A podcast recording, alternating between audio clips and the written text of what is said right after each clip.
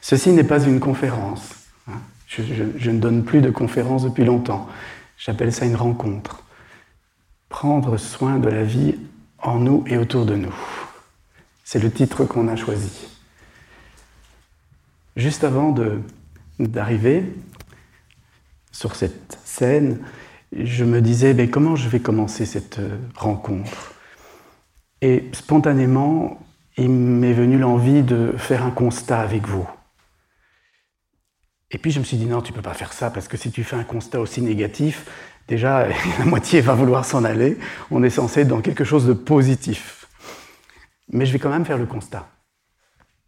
Parce que je ne pense pas qu'il soit forcément négatif de reconnaître que nous vivons dans un monde qui est à bout de souffle, qui est en crise, et qu'il a énormément de crises qui se profilent à l'horizon de la civilisation. Des crises personnelles, des crises collectives. On assiste à une épidémie de burn-out, d'épuisement, qui au départ était considéré professionnel, maintenant c'est l'épuisement même des élèves à l'école, des, ménagères, tout le monde est épuisé. On assiste à une épidémie de dépression, ça fait longtemps déjà, et la moitié de la population prend des antidépresseurs. On assiste à une épidémie de maladies chroniques, inflammatoires, et en particulier des cancers chez des gens de plus en plus jeunes. On assiste à des troubles familiaux, à une vraie incapacité à vivre ensemble qui fait que les cellules familiales ne tiennent pas, ne persistent pas dans le temps. De la violence au travail, de la violence à l'école, de la violence dans la rue, des gens qui ne sont pas contents. On vit là-dedans tous les jours. On assiste à des conflits internationaux qui sont déguisés en conflits d'intolérance religieuse, mais qui cachent en fait beaucoup de manipulations géopolitiques, stratégiques, économiques. Et puis, on assiste à une sorte de dépeçage, de pillage de la nature, de notre environnement, et tout le monde est à bout de souffle. Ça va, vous êtes dépressif J'ai réussi?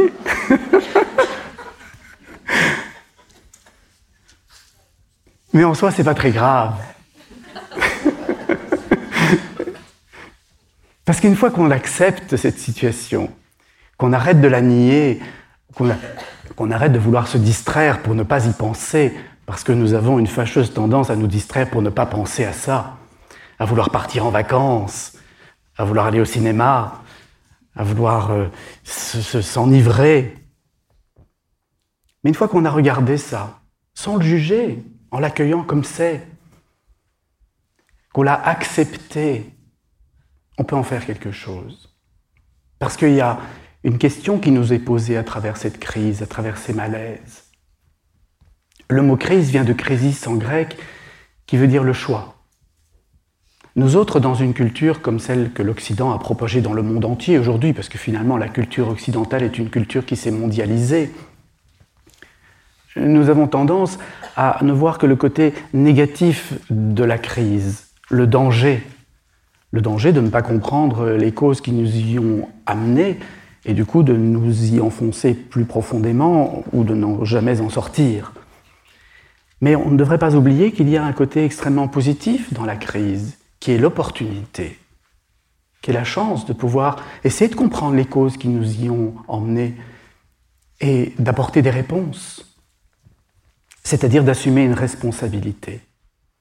Et je pense que nous avons encore beaucoup de mal à assumer notre responsabilité parce que tout de suite, on se sent coupable et on n'a pas envie de se sentir coupable. Mais il ne faut pas confondre la responsabilité et la culpabilité. La culpabilité en soi est absurde, elle ne sert à rien que de nous enfoncer un peu plus bas.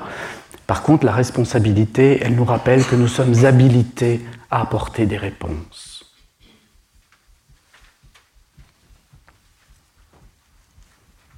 Alors, la première chose que nous devrions faire ensemble ce soir, et j'imagine que certains l'ont déjà fait, mais je pense que ça vaut la peine de s'en rappeler et peut-être de l'éclairer de la manière dont on va le faire, c'est-à-dire d'une manière attention, c'est un gros mot, spirituel. Ça va? N'est pas en colère maintenant? Oui, parce qu'on va parler de spiritualité. Mais on va prendre le temps de la définir, de bien comprendre ce que ça pourrait vouloir dire dans notre vie. Mais si on se donne la peine d'essayer de comprendre ce qui nous a emmenés dans ces situations qui sont effectivement un petit peu inquiétantes, et en tout cas pas agréables à vivre, on peut se rendre compte que toutes ces crises qui se profilent à l'horizon de notre civilisation, ce sont des crises qui sont dues à notre personnalité, à moi, à moi, moi, moi, moi, moi, moi qui dis je, ego en latin, à notre ego. Et mon discours ne sera pas de condamner l'ego et de vouloir nous en débarrasser. Ça, c'est une illusion. Personne ici ne se débarrassera de son ego mais c'est d'essayer de comprendre ce que c'est vraiment l'ego et comment faire pour ne pas le laisser se nourrir de lui-même sans arrêt et finalement épuiser ce que nous sommes profondément, notre essence de vie, et épuiser l'essence de la vie sur cette planète. L'ego, le moi, c'est une production de notre mental. Notre mental, c'est un dispositif de capacité cognitive qui nous permet de penser. Et nous sommes très fiers de pouvoir penser. Et en fait, pour pouvoir penser sur lui-même, le mental est obligé de créer une entité qu'il va appeler moi. Et cette entité est faite de toutes les perceptions, de tout ce qui se passe dans le mental. Des sensations, des émotions, des pensées, et tout ça, c'est moi. Et nous sommes convaincus que ce moi est quelque chose de tangible. C'est en fait absurde parce que qui a déjà pratiqué la méditation ici? Ça, c'est... Bah, attends, attends, non, non, non. Levez bien la main. Ça, c'est une farce. Ça, c'est une farce, c'est merveilleux. Quand en 2006, j'ai publié un livre, enfin, l'éditeur a publié un livre que j'avais écrit qui s'appelait La solution intérieure, qui était paru chez Fayard à l'époque. Il y avait tout un chapitre qui était consacré à la méditation. Et le livre avait l'originalité de, proposer des références scientifiques pour montrer l'intérêt de, ces approches qui n'étaient pas forcément conventionnelles et comment enrichir notre médecine conventionnelle de toutes ces approches. Et à l'époque, quand je donnais une conférence que j'avais intitulée La méditation, médecine d'avenir, avec un grand point d'interrogation à la fin du titre, quand je demandais aux gens qui avaient déjà médité, c'était en 2006, donc il y a, a 12-13 ans, les gens se regardaient comme ça, en se demandant s'ils allaient oser le dire, et puis les quelques-uns qui méditaient levaient timidement la main. Et aujourd'hui, j'ai l'impression que tout le monde avait la main pratiquement. Waouh en 13 ans, on a fait du chemin.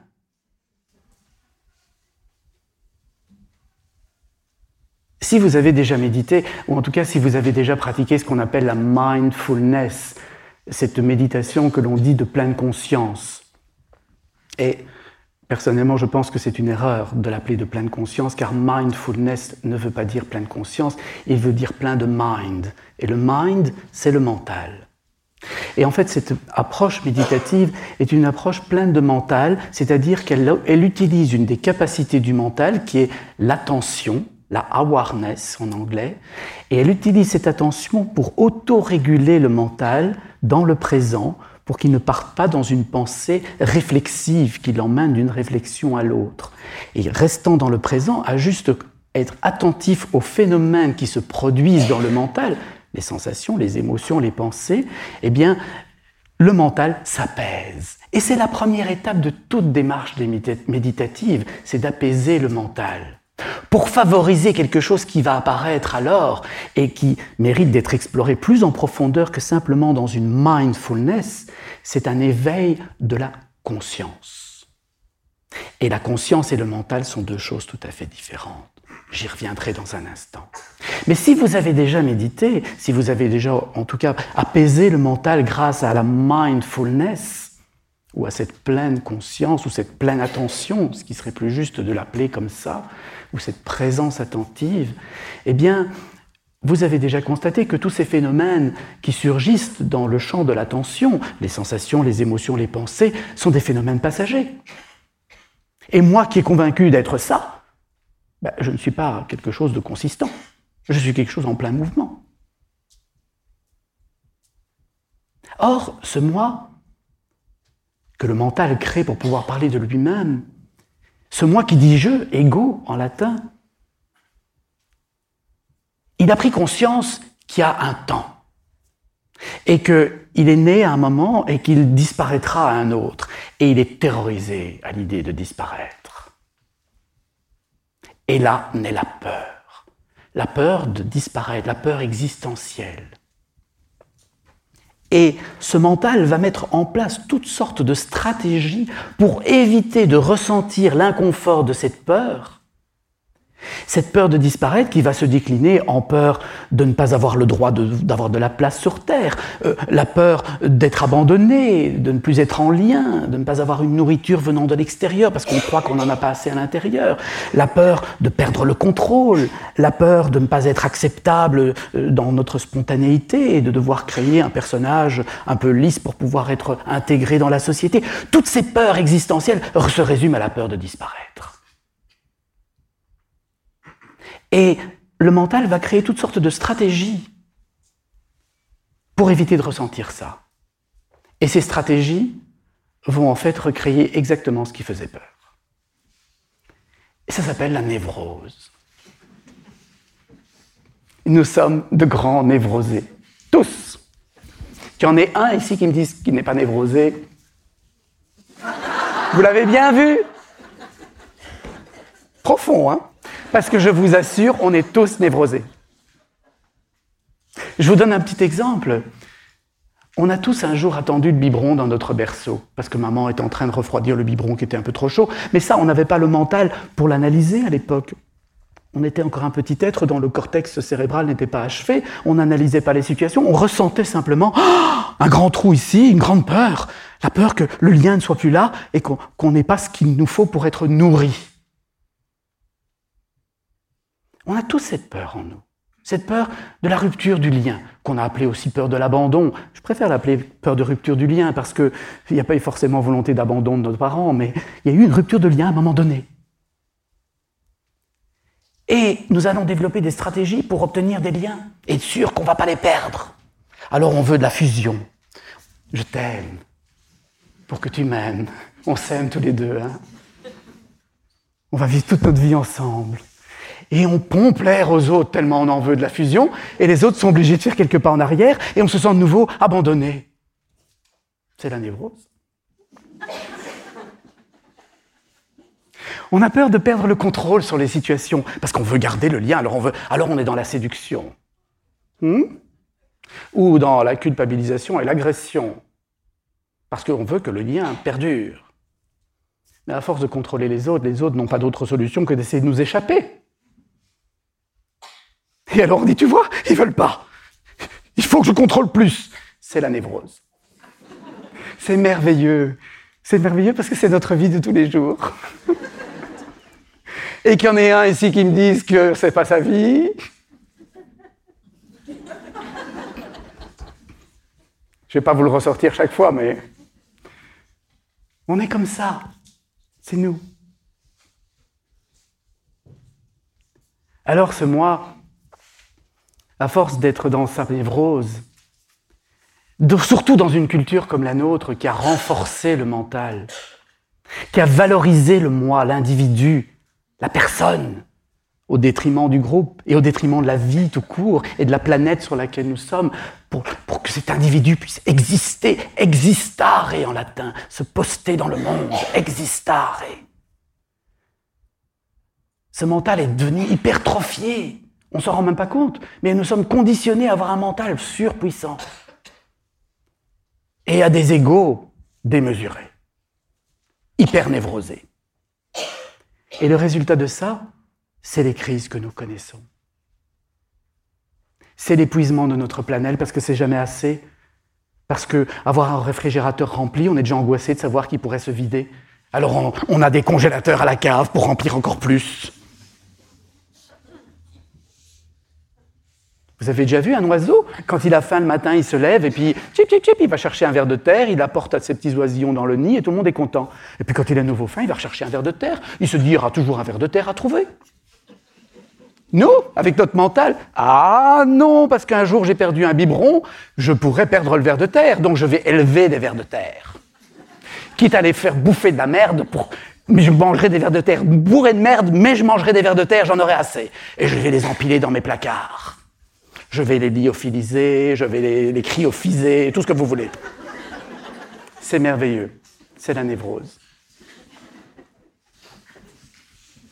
Et donc, si nous acceptons ce constat que toutes ces crises qui surgissent à l'horizon de la civilisation viennent de ce mental qui a voulu diriger le monde, et qui s'est perdu, de tous ces égaux que nous sommes, qui sommes complètement déconnectés de la réalité parce que nous ne l'écoutons pas, la réalité. Nous la pensons et nous projetons sur elle toutes nos angoisses. Si nous acceptons ce constat, alors on va pouvoir commencer à travailler sérieusement. Il y a quelques années, je donnais une conférence avec Pierre Rabhi. Et je me souviens, c'était très beau parce que Pierre, que vous la majorité d'entre nous connaît, peut-être tout le monde connaît ici, il a cette, merveilleuse conviction qu'il a mis, qu'il a, qu'il incarné, qu'il a ancré dans, dans une action, dans une réalité. C'est pas juste des propos. Et, et à un moment donné, je lui disais, oui, mais tu sais, on est parfois découragé de voir les gens pas changer. Mais il faut se rendre compte que d'abord, il y a une résistance énorme au changement, tout simplement parce que nos cerveaux n'aiment pas le changement. Ils ont des solutions, nos cerveaux, et ils les réutilisent sans arrêt. On appuie sur le bouton et il y a la solution qui sort. Et comme ce sont des vieilles solutions, des vieux conditionnements qui sont là depuis très longtemps, c'est très dur de s'en débarrasser. Et on préfère garder du connu qui nous empoisonne l'existence et souffrir, plutôt que de faire un saut dans l'inconnu. Parce que pour le cerveau, ça c'est un truc très compliqué. Et du coup, j'ai dit, tu sais, on ne peut pas espérer changer une société est mieux que ça, une civilisation est mieux que ça, une humanité, l'humanité. On ne peut pas espérer la faire évoluer, l'aider à, à, se transformer ou à révéler ce qui est vraiment essentiel en elle si on ne se déconditionne pas en faisant d'autres expériences, en faisant d'autres choix dans un espace de liberté où il est possible de faire des choix. Et cet espace n'est jamais celui du mental. Ce n'est jamais le mental qui pense sur lui-même, parce que lui, il va tout de suite revenir aux anciennes solutions. C'est l'espace de la conscience. Et je l'ai dit, je vais le redire et je vais vous expliquer ce que j'entends par là. La conscience, c'est pas le mental. Le mental pense. La conscience ne pense pas. La conscience constate, tout simplement. Elle accueille ce qui est sans condition. La conscience, en ce sens-là, on pourrait dire que c'est l'amour inconditionnel en nous. Alors comment on en est arrivé là? Bien, si vous regardez l'histoire, moi j'étais un enfant passionné par l'histoire de l'Égypte ancienne, et, puis ça m'a amené à, très jeune, très très jeune, à, regarder l'histoire de la Grèce ancienne, la Mésopotamie, la Chine, parce que évidemment l'Égypte c'était un, foyer central, mais il y avait toutes ces autres civilisations qui, vivaient à côté, et je pense qu'on peut dire, et ce n'est peut-être pas la seule explication, mais ça vaut la peine de, quand même jeter un œil sur celle que je voudrais partager avec vous ce soir. Je pense qu'on peut dire que une grande partie de ce drame a commencé au 5e siècle avant Jésus-Christ, lorsque s'est produit ce que l'on a appelé le miracle grec, qui n'est peut-être pas un si grand miracle que ça. Parce que qu'est-ce qui s'est passé jusqu'au 5e siècle avant Jésus-Christ? Qu'est-ce qui se passait en Égypte, en Inde, en Chine, dans ces grands foyers de civilisation traditionnels? Eh bien, on écoutait le monde. On écoutait le monde et on essayait de comprendre quelle était la place de l'être humain dans le monde. Et les rituels que l'on l'on pratiquait tous les jours quand Pharaon ou le prêtre qui le remplaçait ouvrait les portes du temple, temple orienté face au lever du soleil, et que la lumière du soleil allait taper jusqu'au fond du tabernacle où était abritée la statue en or du Dieu. Il y avait l'éveil de la vie qui revenait tous les matins, et l'être humain se rappelait qu'il était serviteur de la vie, qu'il n'était pas le Dieu dans le tabernacle, mais qu'il était celui qui nourrissait le Dieu qui écoutait la volonté du Dieu, les lois de Dieu, les lois de la vie. Et ça, ça se pratiquait dans les temples de l'Égypte, ça se pratiquait dans les temples de l'Inde, ou encore aujourd'hui, on peut voir ces rituels en Inde, ils sont toujours vivants, c'est très beau à voir. Et, et, puis, ça se pratiquait dans les grands temples de la Chine. Et tout d'un coup, au 5e siècle avant Jésus-Christ, il y a une bande cérébrée à Athènes qui dit Ah non, il ne faut pas écouter le monde, il faut le penser. Et c'est en particulier Démocrite qui nous dit le monde est un ensemble d'atomes. Atomos, la plus petite partie divisible. Alors on a dit oui, on va couper le monde en petits morceaux et on va finir par trouver ces atomes. Ça c'est sûr que si vous coupez le monde en morceaux, vous finissez par trouver des morceaux. alors vous les appelez atomes, Sauf que quelques années plus tard, quand on invente des microscopes ou des super machines pour observer ces atomes, on se rend compte qu'on peut encore les couper en petits morceaux. Et que dans ces atomes, il y a des particules, des sous-particules, il y a des cordes, et puis des vibrations, et puis finalement de l'énergie. Mais ce n'est qu'une représentation du monde qui a sa valeur et qui nous a permis, à force de penser le monde, de nous affranchir de certaines de ses lois et le miracle grec, si on veut l'appeler comme ça, nous a emmenés dans l'histoire occidentale à créer une société technologique, une société qui nous a permis de défier les lois de la nature jusqu'à aller sur la Lune. Et moi qui suis né en 62, faites le compte, j'ai 57 ans, en 69, 21 juillet, je n'oublierai jamais cette date, quand l'homme a posé le, premier pas sur la Lune, c'était extraordinaire. Mais en même temps, quelle arrogance et quel enflement de notre ego humain en disant nous, on est capable d'aller sur la Lune. Oui, mais à quel prix? Mais l'expérience de l'Occident, aujourd'hui expérience mondialisée, est cette expérience-là, d'un mental hypertrophié qui pense le monde plutôt que de l'écouter, qui s'est mis en dehors du monde, en dehors de la nature. Quand vous songez qu'au XVIIe siècle, un philosophe comme John Locke était capable de dire la voie du bonheur, c'est la négation de la nature. Pour être heureux, il faut nier la nature. John Locke, c'était un grand copain de Descartes.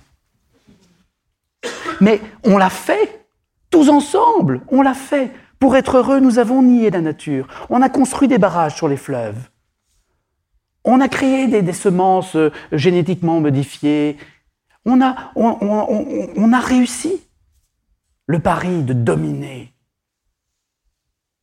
parce qu'on a tellement peur de perdre le contrôle. Mais la nature est plus forte que l'homme et on est en train de s'en rendre, compte. Et ça nous angoisse énormément. Alors on veut contrôler encore plus, mais en contrôlant, on déstabilise encore plus les choses, et donc on crée encore d'autres problèmes, et c'est une, une, suite sans fin. Ah, c'est très intéressant cette suite sans fin, ça s'appelle la croissance. Parce que à force de créer du bordel, vous êtes obligé de réparer le bordel avec quelque chose de nouveau, vous innovez, vous innovez, vous produisez, vous êtes obligé de faire consommer votre, production parce qu'à ce moment-là, on peut continuer à investir dans de nouvelles productions.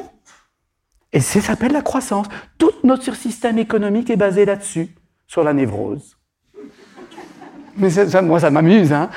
vous n'entendrez pas dans mon, propos un jugement ou, euh, même un défaitisme. Je trouve ça très drôle. Parce qu'une fois que vous l'avez vu, pouvez vous dire peut-être qu'on pourrait un peu soigner notre névrose? Ça demande de calmer nos égaux. Ça demande d'apaiser notre mental. Et de réapprendre à écouter. Écouter le monde.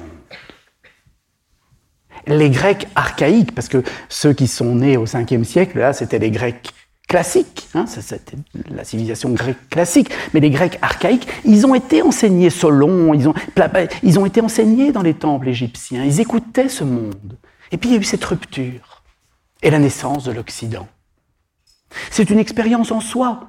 Elle n'est ni positive ni négative, parce que personnellement, je crois qu'il n'y a rien de positif ou négatif, il y a ce qui est. Parce que quand on est dans la conscience, et pas dans le mental, on ne peut que constater et dire voilà, c'est ça. Et si ça ne me plaît pas, eh ben, je fais autre chose. Mais je ne peux faire autre chose que quand je suis libéré, c'est-à-dire que quand je suis dans cet espace de la conscience, un espace qui ne pense pas, qui est juste silencieux, et qui se laisse inspirer par une sagesse qui vient de beaucoup plus profond. Je ne sais pas vous dire d'où vient cette sagesse. Je crois qu'elle vient de la nuit des temps, de l'héritage millénaire que nous portons en nous. Elle vient de la nature qui est en nous. Un bon sens profond. Les Indiens en Inde l'appellent la prajna, cette connaissance intuitive. On dit même que les Védas, les Védas, euh, le livre de la connaissance en Inde qui a donné cette médecine indienne qu'on appelle l'Ayurveda, la connaissance de la vie, cette science de la vie, eh bien, les Védas, ils sont nés en méditation, Lorsque les rishis, qui étaient des yogis ascètes, méditaient, ils recevaient, ils entendaient, ils laissaient, ils étaient inspirés de cette prajna, de cette connaissance intuitive qui est en chacun de nous. Elle n'est pas réservée à quelques grands gourous, à quelques grands sages. Cette sagesse profonde est en chacun de nous, à condition d'arrêter de penser et d'écouter. Quand j'étais enfant, j'imagine que ça vous est aussi arrivé, je disais des choses très sensées. Mais vraies, hein Et souvent, c'est même devenu assez fréquent dans, ma propre existence, les, adultes venaient me demander des conseils. J'avais les amis de mes parents qui étaient en dispute dans leur couple, qui venaient me parler de leur dispute de couple. Et je leur donnais des conseils très sensés. Parce que la vérité sort de la des enfants. Beaucoup de bon sens chez les enfants, parce qu'ils n'ont pas encore ce mental trop trop formaté, conditionné. Non, non, ils sont, ils sont là dans la réalité, et puis ils ont une réponse qui vient de très profond en eux, qui est remplie de sagesse, remplie de cette prajna, qui ne peut naître que de ces silences intérieurs, qui ne peut naître que de cette inspiration qui vient de l'esprit. Et l'esprit, c'est pas le mental. L'esprit, c'est la conscience. Et là, je prends quelques minutes pour vraiment insister là-dessus avec vous, parce que nous autres francophones, nous avons un gros problème. Parce que très souvent, nous utilisons le mot esprit pour parler du mental. Lorsqu'en 2006, j'ai euh, écrit un livre qui s'appelait La solution intérieure, je l'avais confié à un éditeur chez, aux éditions Fayard et cet homme vraiment avait compris ce que je voulais faire. J'étais vraiment très heureux parce que parfois difficile de trouver quelqu'un qui comprend vraiment ce que vous voulez faire, comment vous voulez délivrer une, une intuition profonde, un message. Et il était très respectueux de mon travail et au moment où on a dû euh, choisir la couverture, il m'a dit, tu sais, ce titre, La solution intérieure, c'est très beau, c'est très poétique, mais pour le lecteur, c'est un peu abstrait. Et donc, il faudrait qu'il y ait un sous-titre qui vienne un peu décrire ce qu'on va trouver dans le livre. Et je dis oui, bien sûr. Il me dit qu'est-ce que tu mettrais comme sous-titre? Ben, Comme le livre parlait du rapprochement entre la médecine conventionnelle et puis toutes ces médecines dites non conventionnelles, alternatives ou complémentaires, que je n'appelle pas parallèles parce que si on les appelle parallèles, elles ne viendront jamais en intégration avec la médecine conventionnelle, et que je n'appelle pas douces non plus parce qu'elles ne sont pas forcément douces. Hein Mais en attendant, cette médecine non conventionnelle, alternative et ou complémentaire, eh bien, qui fait partie de cette médecine intégrative, euh, je disais, on pourrait peut-être l'appeler une médecine du corps et du mental. Et je disais, on pourrait dire, vers une nouvelle médecine du corps et du mental. Et il me dit, du corps et du quoi? Et je dis, ben, du corps et du mental. On était en 2006. Hein. Et euh, et il me dit, mais, mais, ça veut rien dire? Je dis, si, ça veut dire le corps et le mental. L'influence des pensées, des émotions sur le corps et l'influence du corps sur les émotions et les pensées, parce que nous sommes un individu indivisible. Multidimensionnel, mais indivisible. Il me dit, non, tu veux dire une médecine du corps et de l'esprit. Ah, j'ai dit non. En anglais, on va dire une médecine body-mind. Et le mind, c'est pas le spirit C'est pas l'esprit, c'est le mind, c'est le mental, c'est cet appareil cognitif qui permet de penser. Comme dans la mindfulness, où on va autoréguler cet appareil de pensée par l'attention, une des qualités de cette pensée qui est l'attention qui va s'autoréguler et qui va apporter l'apaisement de ce mental. Mais il n'a pas voulu l'entendre. Il m'a dit, tu sais, personne ne comprendra ton truc avec ton mental, là. Donc, il faut mettre médecine du corps et de l'esprit. Et la mort dans l'âme, j'ai accepté, parce que voilà, c'était plus parlant apparemment pour les gens.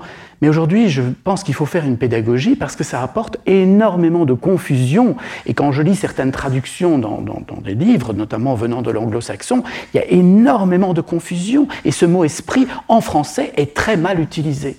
Parce que l'esprit, ce n'est pas le mental. Le mental pense, l'esprit ne pense pas. L'esprit, c'est la conscience qui constate, qui accueille, qui aime, qui est paisible et silencieuse. Alors, ce genre de discours, j'aurais pu vous, le tenir certainement il y a plusieurs années, déjà en 2006, et je le tenais déjà quand j'étais enfant en famille, parce que euh, je suis né dans une famille catholique, et j'étais un, enfant très contemplatif, dans le sens où j'avais un corps complètement déformé, j'étais pas très à l'aise avec les autres enfants qui se moquaient assez bien de moi et, qui n'étaient pas très, très gentils. Et, donc je vivais un petit peu à l'écart, ça c'était ma névrose, je m'excluais pour ne pas ressentir cette sensation d'être exclu, mais c'est moi-même qui finissais par m'exclure, c'est complètement névrotique ce truc-là. Mais en même temps, il y avait autre chose, et quand mes parents me disaient Va jouer avec des autres enfants, tu, es toujours seul, et, et, puis tu es un enfant oisif. Et je me disais, ils peuvent pas comprendre. Je me rappelle très bien, je devais avoir 5, 6 ans, pas plus. Et je me disais, mais ils peuvent pas comprendre. Moi, je suis pas oisif, je suis juste bien. Et j'avais, j'avais le sentiment d'aimer le monde entier. J'imagine que ça vous est aussi arrivé quand vous étiez enfant, des grands élans d'amour comme ça pour le monde entier. Et, j'étais là dans le silence, dans, dans la contemplation. Je passais des heures à regarder sans, sans autre intention que de regarder. Et je pense aujourd'hui que je peux dire que j'étais un enfant mystique. Mais je crois que la plupart des enfants sont mystiques. Dans le sens du mot mystique, mystikos, c'est-à-dire l'accès au mystère de la vie. Ce mot mystique est souvent utilisé de façon péjorative. Et lorsque j'étais enfant, toujours, euh, j'avais cette passion pour l'Égypte ancienne et je m'étais acheté un livre qui parlait de la vie du pharaon Akhenaton. Un livre pour adultes, mais j'avais été fasciné et je voulais absolument l'avoir. Et c'était écrit par, pour ceux qui s'intéressent à l'Égypte ici, par un égyptologue qui s'appelait Cyril Aldret, un, égyptologue anglais. Et, et, ce, ce titre, c'était Akhenaton, le pharaon mystique. Et j'avais bien compris que les adultes autour de moi trouvaient que le mot, enfin, quand ils utilisaient ce mot mystique, c'était d'une façon un peu péjorative. Et du coup, j'avais été voir dans le dictionnaire ce que voulait dire mystique. Et ça vient de mystikos, qui veut dire le mystère. C'est un contact direct avec le mystère de la vie, parce que le mental n'est pas là pour analyser, interpréter, juger. C'est juste embrasser la vie telle qu'elle est dans la conscience de la vie. C'est ça l'expérience mystique. C'est unité au monde. Et avec le recul, je me dis oui, j'étais très mystique. Et je me rappelle d'un repas de famille où, dans cette famille catholique, mon grand-père allait à la messe trois fois par dimanche. Une fois pour lui, une fois pour sa famille et une fois pour le monde. C'était un homme très très bon. Je lui avais dédié mon livre Vivre en paix. C'était vraiment un homme très très bon. Et, et, mais il avait une foi comme ça un petit peu naïve. Et il avait l'habitude de dire, et ça énervait ses fils qui n'étaient pas du tout religieux, qui n'étaient même pas croyants, mon père et ses deux frères, mes deux oncles, et ça créait des pugilats pendant les repas de famille, c'était assez, assez épique. Et il y avait mon grand-père qui disait, mais non, mais nous autres, les catholiques, nous avons le vrai Dieu, et donc nous sommes sauvés, tandis que les autres, ils ne seront pas sauvés. Moi, du haut de mes 7-8 ans, ça me faisait bondir. Et je me souviens d'une scène où j'ai dit, ah non, non, non, non, ça tu peux pas dire. Parce que les anciens Égyptiens, ils ont peut-être pas connu Jésus-Christ et ton Dieu à toi, mais ils ont été sauvés aussi. Et je pense que il est grand temps qu'on revienne à ces fondements de notre spiritualité, de cette compréhension de l'esprit, de la conscience. Et comme je vous disais déjà, enfant, je pouvais parler comme ça, il y avait quelque chose qui n'était pas profondément intégré. Et ce qui a tout changé, c'est une expérience que j'ai faite il y a maintenant 7 ans. Oui, en 19, oui, 7 ans. Euh, en 2012. Et, et, et ça m'a profondément bouleversé, profondément changé. Ça m'a emmené dans une grande crise existentielle en même temps. Parce que euh, deux ans auparavant, euh, je m'étais épuisé à donner trop de conférences. Pratiquement 200 conférences en un an euh, dans une dizaine de pays différents. C'est juste du délire. Et je me suis retrouvé paralysé. Et je, je, je me rappelle très bien, j'étais enfin, dans le train entre Paris et Bruxelles, et il y avait une dame qui me regardait avec insistance, et je me suis dit, oh, elle a dû me reconnaître. Elle a dû me voir à la télévision, sur un magazine. La vanité humaine, c'est quelque chose de... En tout cas, la mienne, c'est merveilleux. Et, alors, en fait, la dame, elle n'avait rien vu de, enfin, elle n'avait rien reconnu de particulier. Elle avait juste vu que j'avais le visage complètement affaissé. Et moi, je m'en étais pas rendu compte parce que j'étais en train de me paralyser là, mais je ne voyais rien. Et arrivé à Paris, euh, où je travaillais ce jour-là, euh, j'avais le bras qui s'engourdissait et j'ai bien compris que j'étais en train de, de, faire un vrai problème. J'ai filé la pitié salpêtrière et là, on a diagnostiqué une infection virale qui attaquait les nerfs. On m'a donné de la cortisone et, les choses se sont arrangées. Enfin, j'ai mis quand même un an à reboire convenablement parce que l'eau coulait comme ça. Et... Mais j'ai eu beaucoup de chance. Et en fait, euh, dans cette expérience, j'étais sur mon lit d'hôpital à la Pitié et je tiens un journal depuis plus de 20, à l'époque depuis plus de 20 ans. Et, dans ce journal, je ne raconte pas ma vie, mais j'essaye de me poser des questions. J'essaie que la conscience puisse regarder les choses, sans les juger, mais vraiment regarder. Pourquoi je suis de nouveau retombé dans ma névrose? Quelle est ma peur? Pourquoi je, je, suis de nouveau dans cette fermeture ou cette volonté de contrôle Et là, je me suis dit, mais qui t'a emmené dans ce délire d'accepter 200 invitations à donner tant de conférences et t'épuiser jusqu'à en tomber paralysé? Euh, Quelques jours avant la paralysie, je revenais du Québec où j'avais donné 22 conférences en 23 jours, ou 23 en 24 jours, je ne sais même plus. Et à peine arrivé à Bruxelles, j'ai pris la voiture pour aller donner une conférence dans le sud du pays. Et les pneus de la voiture ont crevé et j'ai encore trouvé le moyen d'arriver à l'heure à la conférence. Ça s'appelle la névrose. Parce que j'ai toujours appris à bien faire, très bien faire pour être aimé, comme, beaucoup d'entre nous ici. Et donc, sur ce lit d'hôpital, je me suis dit, mais si tu devais arrêter d'écouter ce, cette névrose, ce moi, cet ego avec ses croyances qui ne sera pas aimé s'il ne se sacrifie pas sur l'autel de la renommée ou, ou, de la performance, si, si, si, tu devrais vraiment écouter quelque chose de plus profond en toi, de plus essentiel, l'essence de la vie qui est en toi, qu'est-ce qui se passerait? Et eh bien, quand on a ce genre de questions, euh, et quand on y répond avec honnêteté, surgit une réponse très sensée, qui vient de cette sagesse toute profonde que nous portons tous en nous. Et la réponse a été, mais j'irai vivre en Égypte, qui était un vieux rêve. J'avais beaucoup voyagé en Égypte, mais je n'y avais jamais vécu, et, de nombreux mois. Et, et, j'écrirai un livre sur la cohérence, sur cet alignement entre ce que je pense, ce que je dis et ce que je fais. Et je suis parti en Égypte, parce que quand on entend ça et qu'on a, frôlé quand même des, des gros ennuis de santé, on ne peut pas tricher trop longtemps. On est obligé d'écouter, d'écouter les symptômes, d'écouter ce qui nous indique que la vie ne circule plus en nous. Et le symptôme qui nous indique que la vie ne circule plus en nous ou qu'elle risque de s'arrêter en nous, c'est la tension, c'est la contraction, et c'est la douleur qui en suit.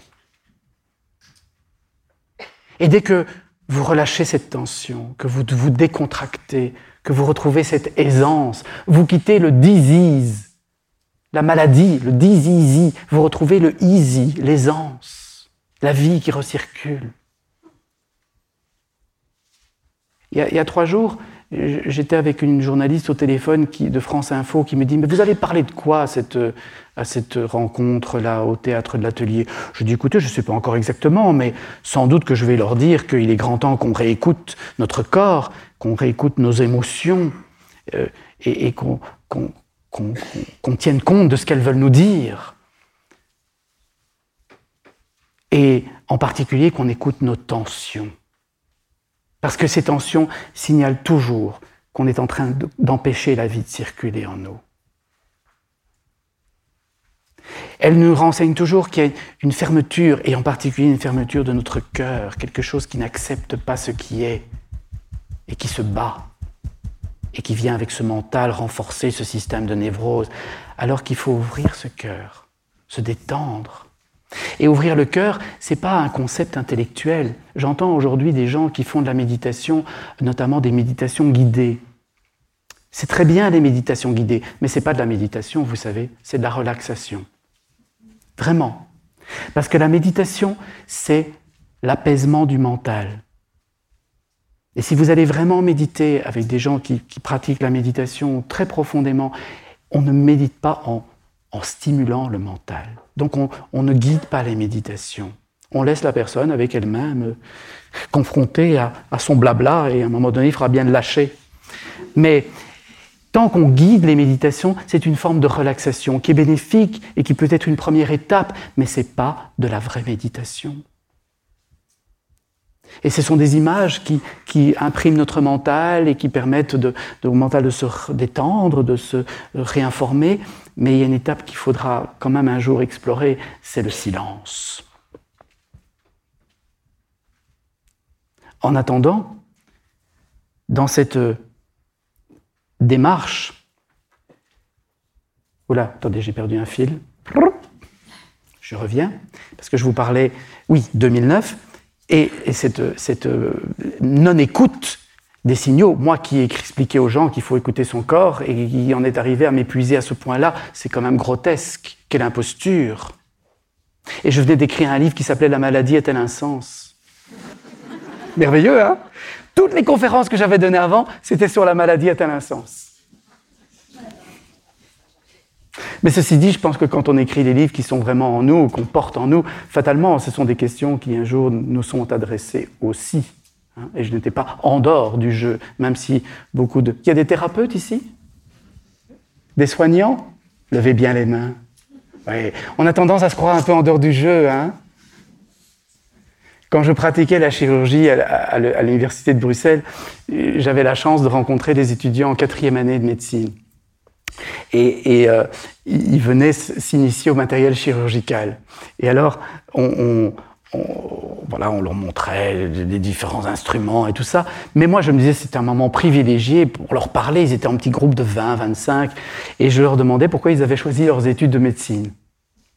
Alors il y en a un qui me dit parce que mon père est médecin, ou ma mère est médecin, ou un autre qui me dit parce que c'est un beau métier, c'est une belle place dans la société, ça rend des services, enfin, toutes sortes de très bonnes raisons. Mais quand je grattais un peu plus profond, en fait, ils avaient tous des chocottes. Ils avaient tous très peur. Ils avaient peur de perdre le contrôle sur la vie.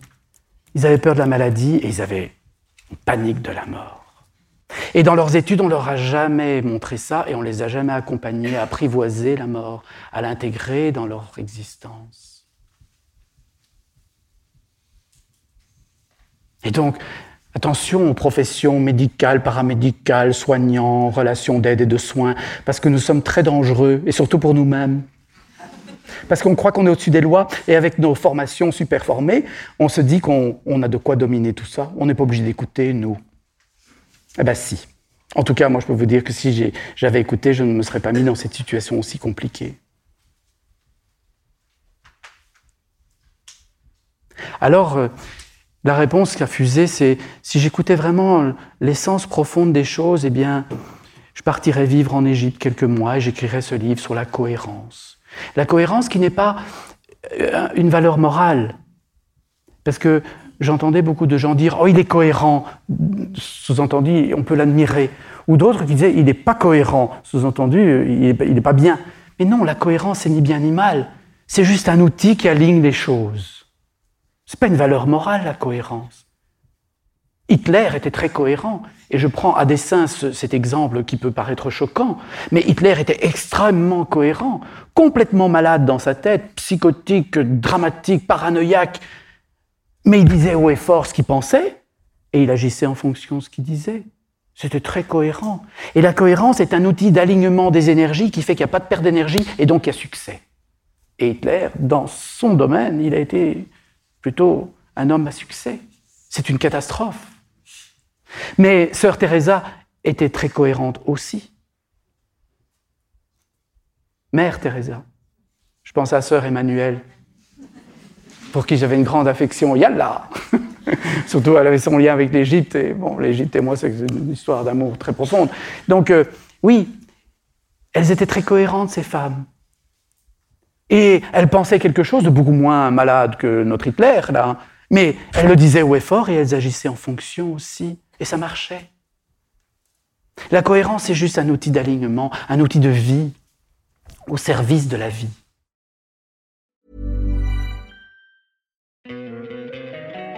Don't you love an extra $100 in your pocket? Have a TurboTax expert file your taxes for you by March 31st to get $100 back instantly. Because no matter what moves you made last year, TurboTax makes them count. That means getting $100 back and 100% accurate taxes only from Intuit TurboTax. Must file by 331. Credit only applicable to federal filing fees with TurboTax full service. Offer can be modified or terminated at any time.